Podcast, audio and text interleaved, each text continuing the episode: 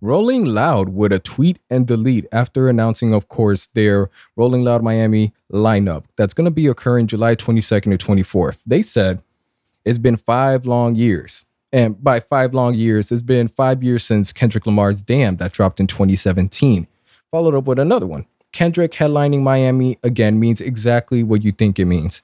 Now, real quick, between me and you, what do you think this means? Like, what are you thinking right now? Because I'm um, 100% sure I'm thinking the same thing. Kendrick Lamar will be performing new music from his album for Rolling Loud. Now, the Milano Music Festival in Italy that's going to be happening in June confirmed that Kendrick Lamar will be released uh, performing new music from his album.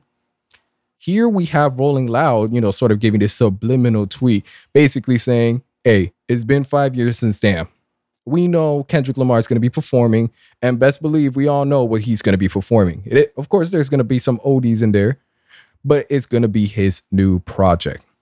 Now, this, of course, doubles down on the confirmation that his new album is right around the corner.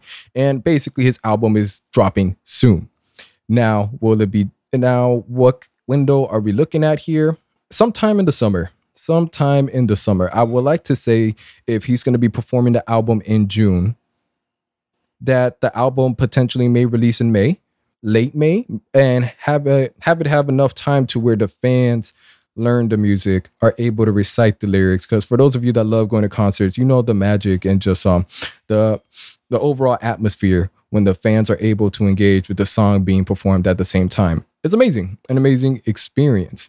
Now, of course, it's still a prediction till it happens. I mean, they could release this album maybe after a certain number of performances to build up hype and anticipation.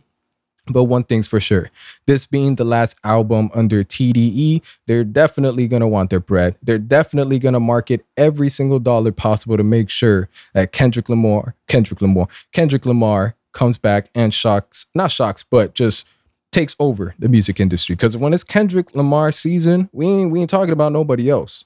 We're not we're not we're not here ready to talk about Drake. We're not even here to talk about Kanye. It's Kendrick Lamar season. And best believe that's going to take over everything. I'm excited. I know you guys are excited. I'm going to keep it short and sweet and just a little bit more as far as uh, performances are Rolling Loud. The headliners, which will be Friday, Ye, Kanye West himself. Saturday is going to be Future. And of course, Sunday on the 24th, Kung Fu Kenny, K. Dot, Kendrick Lamar. You know the deal. He's going to be performing. And I'm excited for this, man. I'm excited. I'm out.